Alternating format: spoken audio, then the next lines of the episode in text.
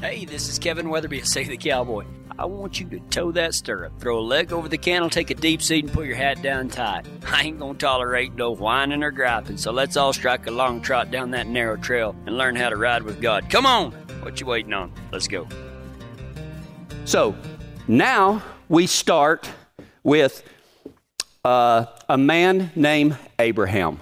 A man named Abraham.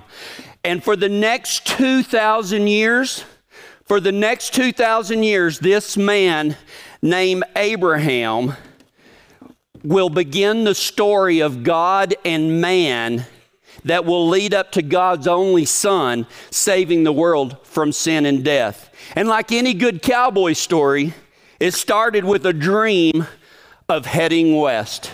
We meet the founder and patriarch of the Jewish people, a man from the Ur of Chaldees, a man named Abram. Now, when uh, Abram uh, was living in Ur of Chaldees with his father, okay, and his brother's kids. His brother has passed away already. And then God says, Leave the land of your fathers and travel to a land that I will show you. So Abram does that and he goes to a place called Haran. Okay, now when he is in Haran, he is about 75 years old okay he will he will uh, sorry he will become the father of three religions. Okay? Now you have to understand, he doesn't start the religions. Okay? He just becomes the patriarch of these three religions. Do you know what three those are? One would be Judaism, right? The Jewish people, right? The second one would be Islam. Okay? That is actually from uh, Abraham's other son named Ishmael, would also be the father of a religious, a group of people, and then Christianity, because Christianity is rooted in Judaism with Abe. So Abe accomplished many things in his life, and it's pretty crazy that the first 2,000 years in the book of Genesis took 11 chapters, and 12 through 50 takes it takes that much to describe the life of Abraham and his sons. Okay? Um, but probably the thing you need to remember most about Abe, because we are fixing to go like a slingshot through about 38 chapters. Okay? These are the things that I want you to remember. He was a regular guy. Okay? See, we, I think that we have this idea that, that these are, are super, super special people. And from last week, remember, I asked you to another thing in mind not just the agreements that God has with the people that He has made, and ultimately a chosen race of people that would come from one man that actually didn't have any kids. and uh, he didn't do anything special except be chosen by God. Okay? Like, like that's what made him special is that God chose him out of everybody else. And there's nothing special about Abram. As a matter of fact, when it, it, he goes to Haran first and then to the land of Canaan, okay? Now, let me put that into a little bit. If, if, if I told, if God told Ty, uh, let's, let, let's, do, let's do me because it's Texas geography. If God told me, go to the land that I will show you and start a cowboy ministry. And I was in Fort Worth, Texas, and I did that. Abram went from Fort Worth, Texas to Kiowa, Colorado, and that's still a bad example. That's about how far it is from the Ur of Chaldeans to Haran is about 600 miles. So I would have gone, if he told me to go, let's use Las Vegas is a, is a better one, is he told me to go to Vegas and start a cowboy ministry, but I'm going to stop by Kiowa on the way. Okay, that's what he did. And he stayed there a long time. So don't get it in your mind that God said, Get up and go to the land that I showed you. And he just packed his bags and went there. No, he, man, he stayed there until his daddy died. Okay? And then when he gets to the promised land, guess what happens? Crazy story. Well, they're all crazy stories in Abraham's life. But he gets there. He's 75 years old. He's been promised a child that hasn't been delivered yet. And he starts in the north and he keeps going down until he gets south of what is now Jerusalem into the Negev desert. And that's where he stops. He didn't stop in the lush, fertile valleys. See, he went back because the Ur of the Chaldeans is in the desert. He was looking for what he knew not what God has promised, right? He kept looking for his old life in the new land. And as a result of that, God said, Listen, if you're not going to appreciate what I gave you and you want to live in the desert, how about this? I'll give you a, I'll give a famine in the land. You don't want to be here? Go somewhere else. So he goes to Egypt and all of this stuff happens and oh my gosh, it's crazy. But the thing you need to remember the most is he's an ordinary guy who did something crazy. He believed God. Now, think about that for a second. He believed what God said. Most of the time, well, it, it probably took some doing, but eventually, eventually he believed God, right? Does that sound like anybody else's story? Does that sound like anybody else's story? Like you believe God, it just takes you takes you a minute to get there, and there might be some trials and tribulations and and blah blah blah. But He's just a normal guy. The beauty of Abraham being chosen is that God chose him, not that Abraham was special. And you want to know something even more remarkable? Is that each and every one of you would not be watching here today or listening to the sound of my voice if God had not done the same thing with you. He chose you. Now, what he chooses you to do is going to be probably different than what he chose to do Abraham, but no less impactful to the kingdom of God. So, Abram leaves Ur and goes to Haran. He's 75 when he leaves Haran for Canaan. And we will see God making promises to Abraham and all of his descendants, primarily in chapters 12, 15, and 17. It's a progressive, I'm going to do this for you, I'm going to give you a son and then I'm going to your son's going to become a great nation and then all the nations of the world will be blessed. I mean it's a it's an ongoing uh, uncovering of god's covenant blessing. And in chapter 17 there comes something that i, I wouldn't if, if you're a little squeamish or you or or there's any sissy christians out there don't go read this story okay? No no sissies are going to understand. So god Abraham, like I said, he believed God, but he needed some reassurance, okay? He's like, No, I believe you, but it ain't happening. And I'm 75, 78 years old. You told me I was going to have a kid, and time is running out.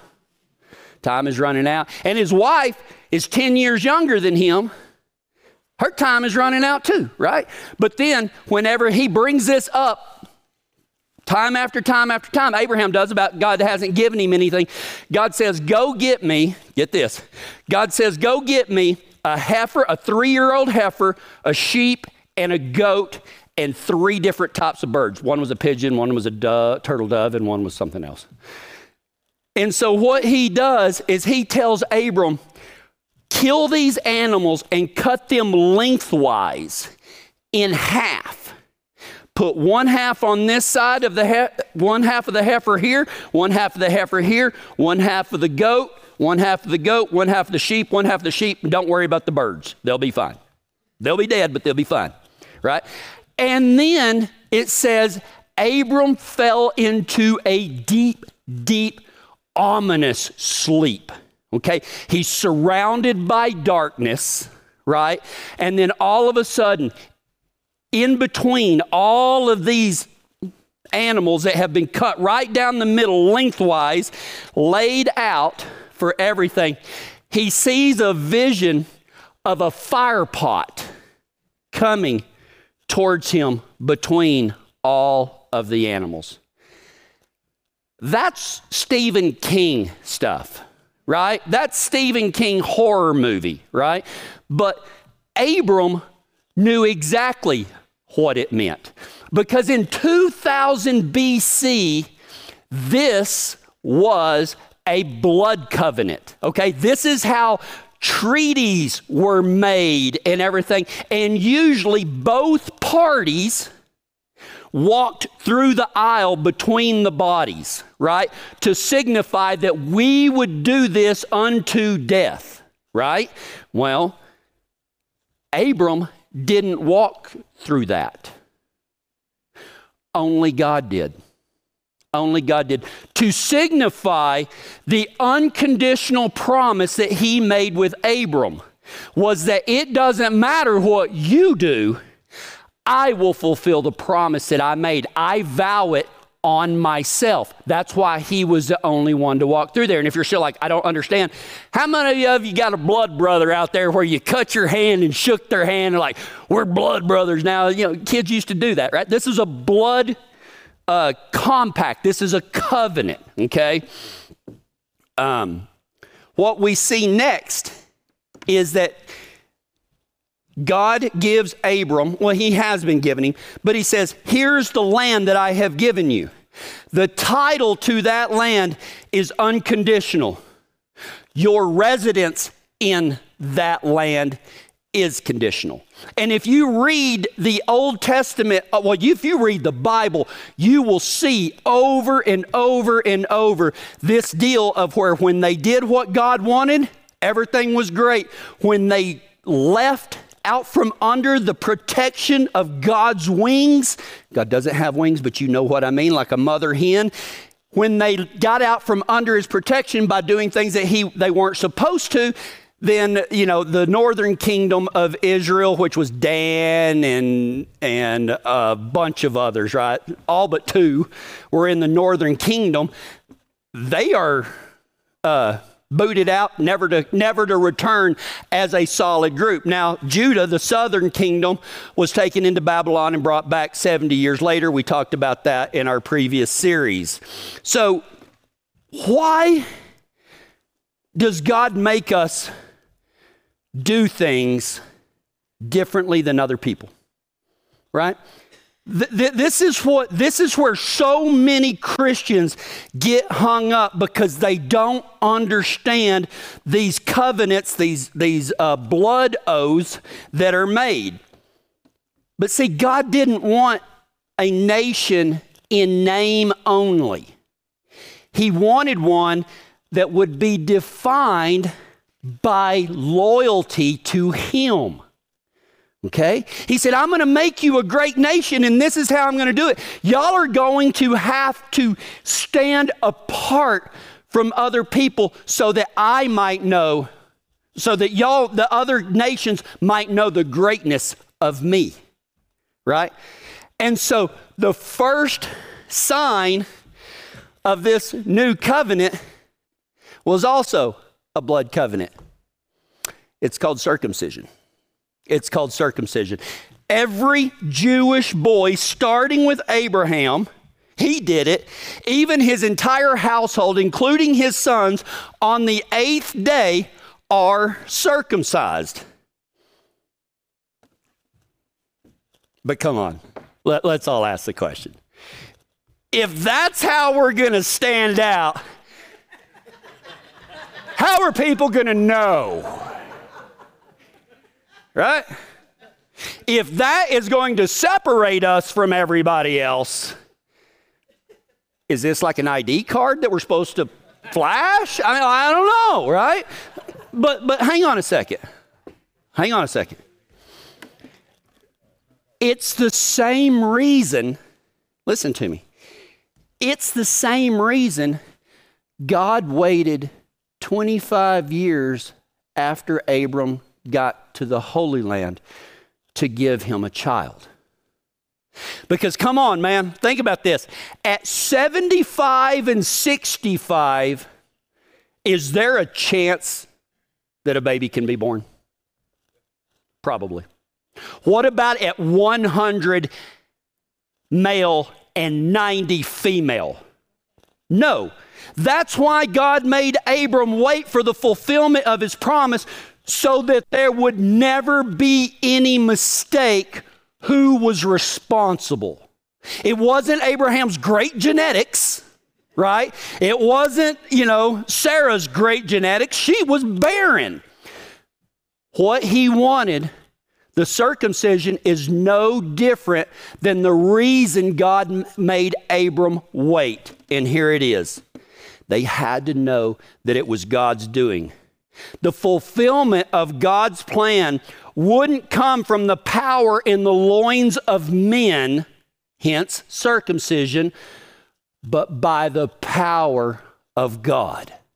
It was a way to say, no man can fulfill these requirements, only God can. And we are going to symbolize that by a strange method that will remind all men that we have no power, only God does. God's fulfillment of his plan will never come from men or well, from, from humans. It will only come from the power of God. We will soon see how rebellion and loss and then the power of God's love and his promises will be played out for the next 2,000 years. 2,000 years. Um, you might be wondering what is happening in the world right now. Um, actually, right after Abram left the Ur of the Chaldeans, they were invaded, and that town was literally razed it's kind of funny that they say razed to the ground. It was burnt to the ground. Nobody survived it, which is in not in biblical history, but in real. Uh, oh, I don't mean to say real history, but the, the one that most people subscribe to, right? So, uh, so what can we learn from the life of Abram?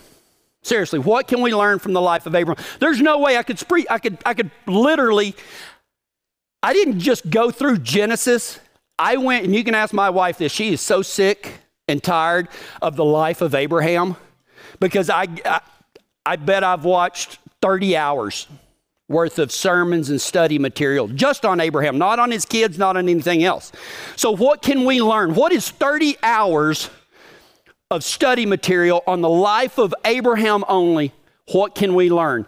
Listen, if, if we take a, uh, if we take the view of his life from as high as an eagle can fly looking down, here are the three things that you can learn from the life of Abraham that will change your life today.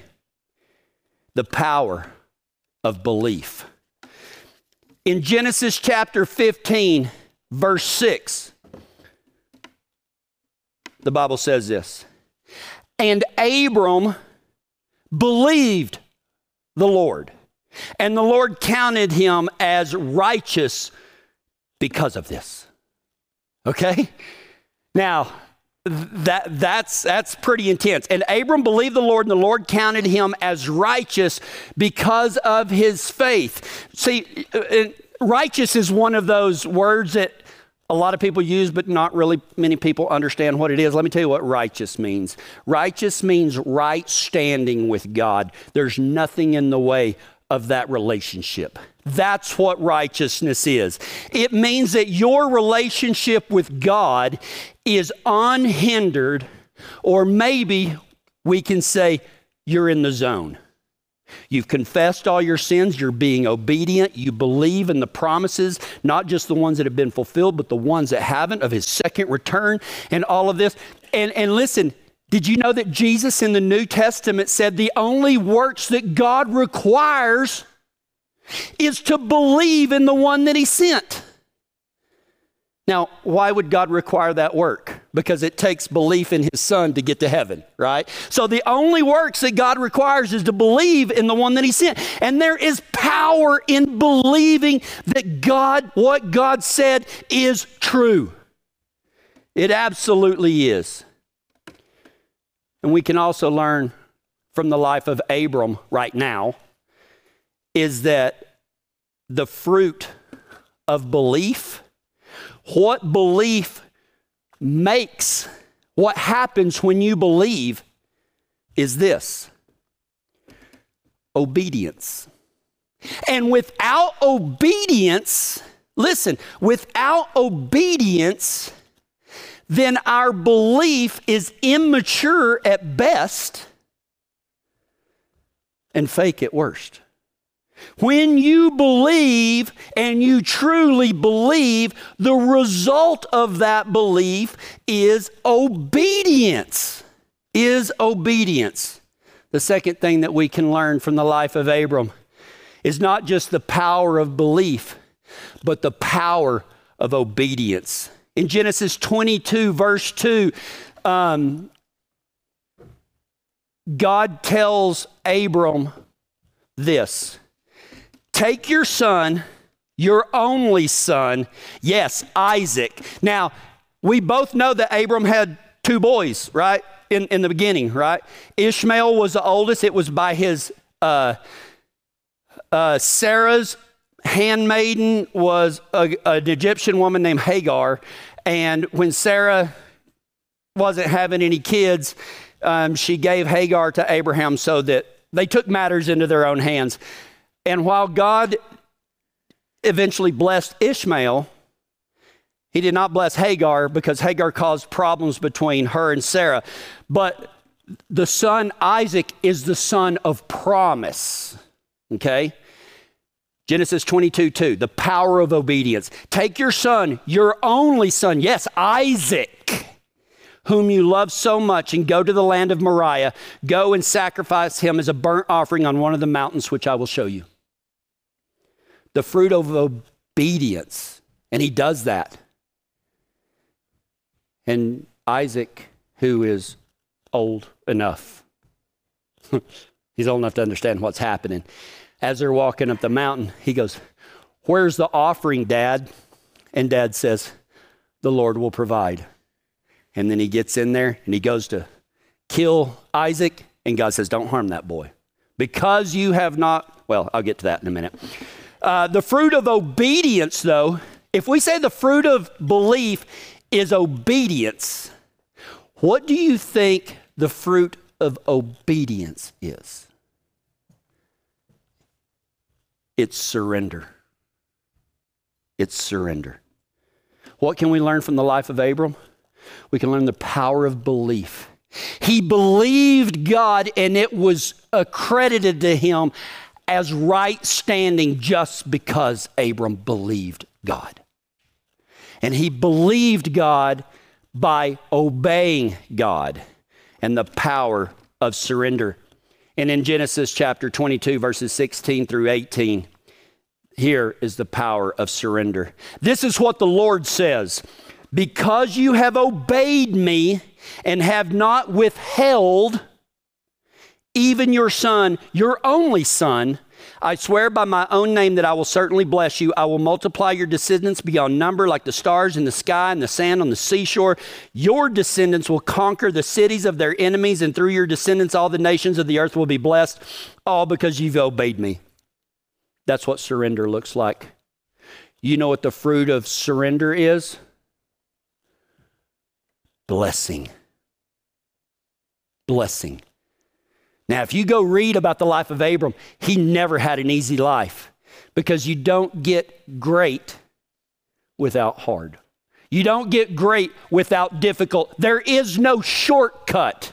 You believe, and that belief results in obedience, and that obedience to God's word becomes surrender. And when you surrender your life fully to the power of God, things change. Not just for you, but the people around you, the people that love you. Your light shines bright in this world because you believed, and because you believed, you obeyed, and because you obeyed, you submitted, and because you have submitted, that you hold nothing back. You hold nothing back from God. I will bless you. I will bless you. And a surrendered life is the most powerful way a man or woman can truly live their life.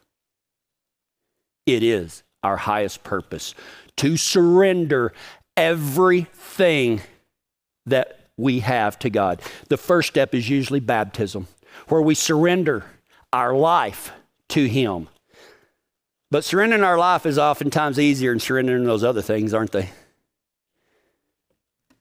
Before we move on to the kids of Abraham, I want to mention there's a, there's a guy in the Old Testament that's mentioned in the New Testament, and his name is Melchizedek. Some of you might have read about Melchizedek. So Abram has his, bro- his dead brother's son with him, Lot. Lot has a wife, and uh, they both get so big with their own personal property that their shepherds or cowboys are fighting with each other over grazing lands. So basically, Abram tells Lot, Take whatever side of this country you want, and I'll take the other side. Pick it. Lot's not stupid, man. He raises sheep. He's like, I'll take the grasslands. He's like, okay. The problem with the grasslands is that's where Sodom and Gomorrah was. Everybody wanted to live in the grasslands. Abram chose the, the desert, right? But Abram, uh, Lot gets captured, and Abraham has to go re- rescue him, and, and he does because Abraham or Abram at the time splits his forces at night, and they attack at night. Nobody had ever done that before, and so they win. And they defeat that army. They get their lot back with a lot of other things. And they stop by a place called Salem. And there, Abram offers a tenth of the plunder. Now, you have to understand, it wasn't a tenth of his stuff, it was a tenth of what he had taken from that other army. Okay? It was a tenth of that. Now, why did he do that? Because it was a king of Salem, and a king rules an area Abram was residing in that area, so it was Abram's responsibility to offer tribute to the king in that deal. But this king is special because he's mentioned in the Old Testament and New Testament. Okay? Why? Because it said that Jesus will be of the order of Melchizedek. What does that mean, right? This is what it means. Melchizedek was the king of what would be Jerusalem, the king of Salem, right? But he was a follower of the one true God. And he was not only the king of Salem, he was the high priest of Salem. And see, in the millennium, during the thousand year reign that we will all be a part of, hopefully, if you believe in God, then God Jesus will come down. He'll sit on the throne of Jerusalem. He will be our king, but he will also be our high priest. Okay? And if you refer back to whenever we were talking about Daniel and Ezra and all of that, we talked about Balaam when he said a star would come from Israel a star and a scepter. Star representing godhood, scepter representing kingship. That's why Melchizedek is important foreshadowing Jesus. All right, enough with that. So the blessing is passed on from the promise from Abraham and Sarah to Isaac. Listen, let me, let me, let me give you a brief rundown of Isaac. There's not that much great about him. Okay? He had twin boys. Okay, he had twin boys and he couldn't see very good. And his momentous part of life is he dug, he dug water wells. That, that was Isaac. I mean, there wasn't really that anything special about him, right? Although he did play favorites with his two boys. He, his two boys, the oldest one was Esau, and the youngest one was Jacob. Okay, and Esau was born first, and Jacob was born second, holding on to Esau's heel, right? Well, Isaac favors Esau because he's the firstborn, but Esau was a manly man. He was red. He had a ruddy complexion. He was real hairy all over his body, and there's nothing that he couldn't kill, hunt, or, or go find, right? And Isaac loved Esau. Joseph, or uh, I'm sorry, Jacob, on the other hand, Jacob was a mama's boy. Okay? And, and uh, like that, that's really it. Jacob was a mama's boy. And I think mama took a shine to Jacob because of this. In Genesis 25 23, it says, well, let me before I go to there. So what happens at the end of the life? Isaac's fixing to die, and Esau comes in from hunting and he's starving, right? And Joseph, uh, Jacob, being the mama's boy, he'd cooked some tortilla soup, just like Chili's does, right? Made some tortilla soup. Esau comes in and says, Give me a bowl of that soup. Jacob looks at him and says, Give me your birthright. He goes, Done, you can have it. I don't care about it. So he gives Jacob his birthright, right? And so Jacob gives him some tortilla soup. And later on, when it's time for Isaac to die, they, they take a, a the fur of an animal and put it on uh, Jacob's arm so that it's, it feels like Esau's because Isaac is blind now. But here's the thing none of that really mattered because of what was said in Genesis chapter 25 23. And the Lord told Rebekah, the sons in your, your womb will become two nations. From the very beginning, the two nations will be rivals. One nation will be stronger than the other, and your older son will serve the younger son. Genesis 25, 23. The two sons of Abra, Abraham or Abram was Judaism and Islam. But if you look at the sons of Isaac, one would continue the line right? Jacob would continue the line. Esau was the father of the Edomites, and the Edomites and the Amorites were the Israelites' two biggest enemies. Okay? So that's why it says uh, one nation will be stronger than the other. And, it, and it's not the strong hunter that's going to become victorious, it's the mama's boy, right? okay. Then comes Jacob and his trans. So, so Isaac dies. And by the way, when Abraham died, did you know that the Bible says that, that uh, Isaac and Ishmael both went to bury their father? There was, there was never anything bad with Ishmael. The problem was his mama, uh, Hagar, lording it over Sarah that she had Abraham's son. Okay? So, anyway, it didn't start out like that. So, Jacob in his transition to Israel, there's a real famous story about Jacob wrestling with God um, in, in human form, and, and he won't let him go. I say wrestle, he just held on to this person that he knew was God or a messenger. He says, I'm not letting you go to you bless me. And, and he didn't. And finally, God said, Okay, fine. You're going to be blessed. And popped his hip out of the socket. There you go, blessing. Right? So that's what happens when you wrestle with God. He is blessed with a new name and a bad hip. His new name is not Jacob anymore, it's called Israel.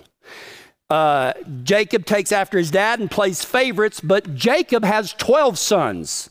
The favorite is Joseph, the next to youngest. Okay, you might remember the coat of many colors. Joseph is a dreamer and he tells everybody about the dreams he has, and most of it is about how powerful and important Joseph is going to be and how his brothers aren't. And he doesn't mind sharing that with his brothers right?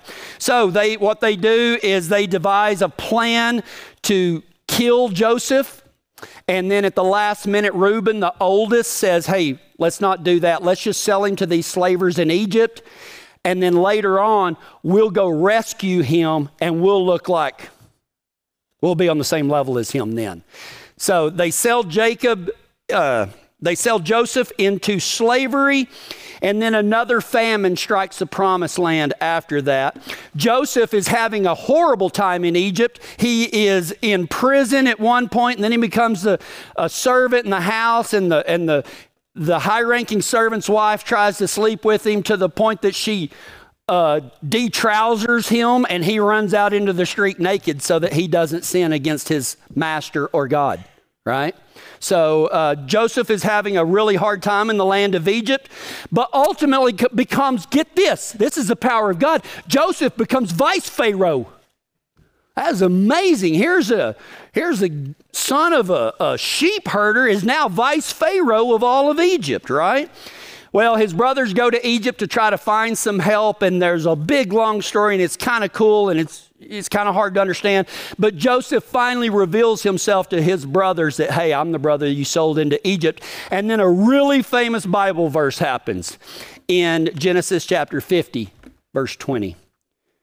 Joseph says to his brothers, You intended to harm me, but God intended it all for good. He brought me to this position so I could save the lives of many people. Man, how many times do you gripe about the position that you're in, that you're having a hard time, that not life is not fair? Listen, other people have gone through that. Other people have gone through that. And it might just be God's working in your life and things that you don't know about. We just must keep the faith. So Jacob becomes Israel, and Israel's 12 sons become the 12 tribes of Israel. Okay?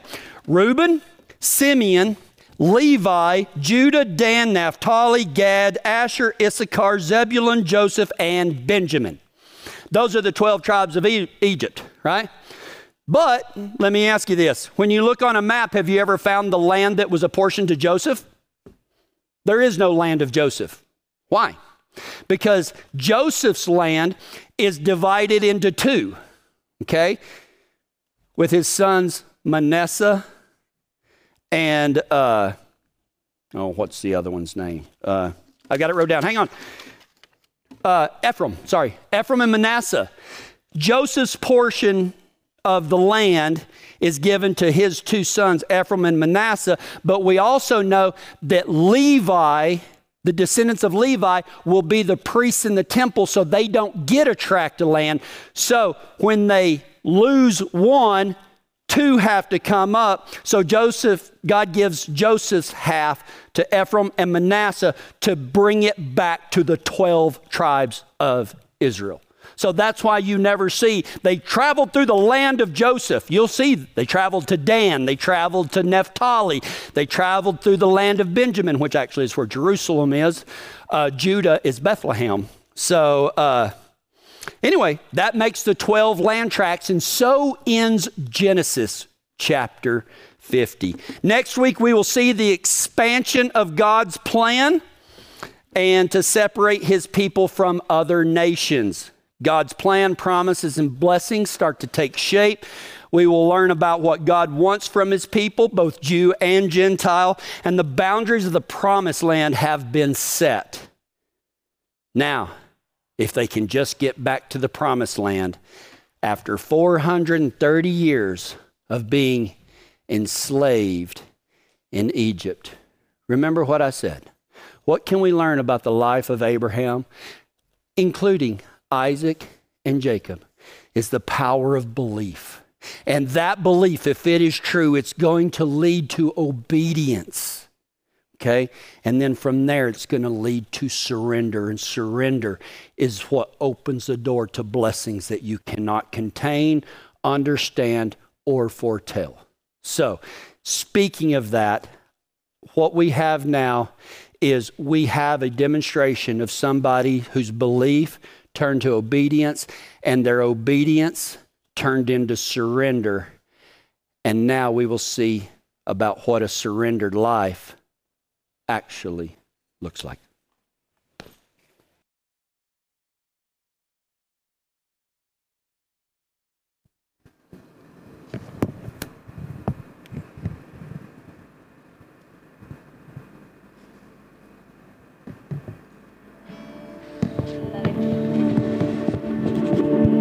y estoy muy agradecida con Dios porque Dios me ha traído a Víctor aquí en la casa. Es un niño bien obediente, porque la verdad que él no me contesta, él, él vive contento, él así, bien tranquilo, pero es un niño bien amoroso, es un niño bien inteligente, bien calidad.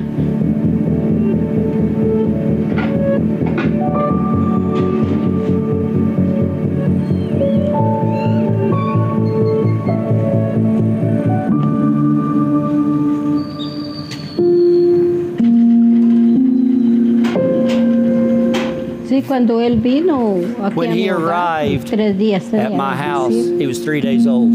La mamá de él His mom era una muchacha que was a girl who lived on the streets. que todo y, y le gustaba She liked to drink. La verdad no lo podía cuidar, va y me lo dejó take de care una of vez aquí conmigo. So she left y him ya here with tengo me. años desde que me lo dejó And it's already been so long since that day. Yo lo crié a él I raised him. Con tanto esfuerzo. so much effort. La verdad que I yo carried him on my back. Iba a recoger chatarra. I collected scraps of metal. chatarra I sold the scraps to buy milk for him. Yo iba a traer I sold scrap metal. Me costó mucho. It was hard for me to raise him back then. Tenía mi mamá Because my mother was so sick, she was bedridden. marido tirado en una My husband was bedridden too. I suffered with Ahora them. él me dice gracias. Now he tells me, "Thank you, mommy, for everything you went through. Usted hasta la fecha And for still pulling through for me. la verdad que yo estoy The truth is that I am happy, estoy muy contenta. very happy. Me costó, sí, It was difficult to arrange the custody paperwork, but thanks to God. He is with me. And I am very happy to have him here because God gifted him to me.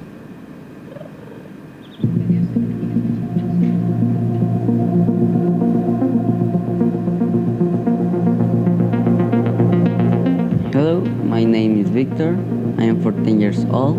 I live in El Rosario, Chimaltenango, Guatemala. Eh, I live with my mother Julia.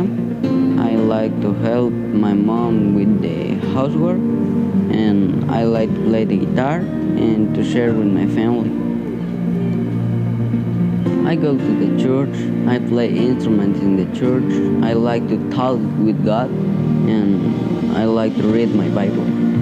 I really like to study because I want to be a good person and I want to have a better life for me and for my family and to change our lives. Yo realmente creo en Dios. I truly believe in God. Para mí Dios es For mi me. God is my life. Dios es God is very good to me all the time. Él es mi salvación. He is my Dios es salvation. misericordioso. God is merciful. y Él and He is es good to bueno me. conmigo. Le gusta mucho. He really likes going to church. Él toca la He guitarra, plays the guitar. pero le dedica mucho He tiempo dedicates a lot of time to God. As he says, mamá me dice, Who am I here ¿por on the face of the earth for? Porque nuestro Dios Because me God mandó aquí a la faz de la tierra, dice. Y Él me mandó He para me ir a him. servirle a Él. Yo le pido a Dios Victor no said, I asked God to keep me on the right path, his path. Ya cuando él When sacó he was in sixth grade, I told him, le dije a él, disculpa papá, le dije, I'm sorry, "pero te quedas darling. en el sexto I can't pay for you to continue going to school. I can't afford it anymore. a sexto, desapareció When he finished sixth grade, he told me about a school donde yo voy a ir a estudiar, where he can continue his education. Dios ha hecho, me Victor says God has allowed me to continue to más desee, me learn. What I wanted more than anything. Yo me siento feliz con Being able to learn makes me happy En realidad no creí que because in reality I thought I wouldn't be able to continue. y pensé que solo thought I was only going to finish the sixth grade. Y gracias a Dios, Thanks a to la God academia, a la beca que me regalaron.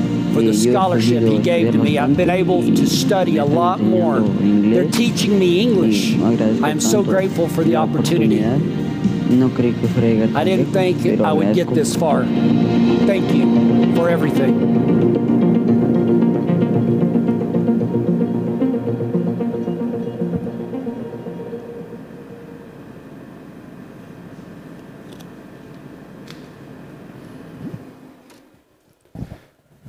And what you witnessed there is the son in law and daughter, sister in law of the Okers, George and Vonda Cisneros, who went to uh, El Rosario, Guatemala, to start a new life. And George will tell you that he did nothing of it except believe. And then he obeyed. And then he surrendered his life. And look at how many children are being blessed because of that belief, that obedience, and that surrender. God wants to work a story like that in your life if you will only let Him. Right now is Ordinary Missionaries. It is their, uh, you can see my deal there, my conversation with him. Take that out so none of y'all know who I'm talking about. about. Not really, I don't talk about about anybody. But seriously, it is their fundraising week this week.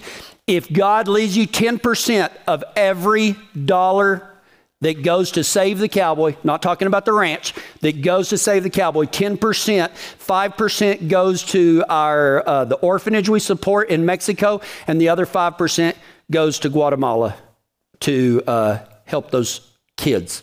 That without without George there, they would just be another statistic. But him and Vonda are changing lives, or more importantly, through their belief, obedience, and submission to God, God is blessing them in ways that could be you as well. Let's go to God in prayer. Father, I pray right now that, that there will be somebody that believes finally. And that with that belief that they take that obedience and say, God, I want to do things your way so that I can stand out from the crowd, so that I can be a light, not in the darkness. And God, I surrender my life to you. I surrender the comebacks. I surrender my emotions. I surrender my hatred and my anger and my self worth. I surrender it all and I give it unto you.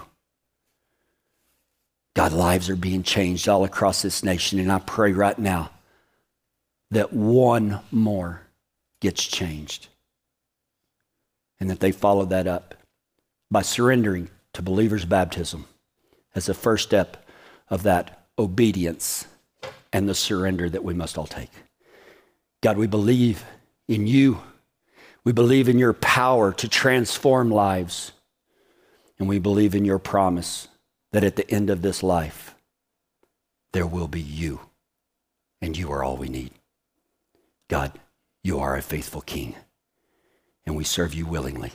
And it's in Jesus Christ's name I pray. Amen.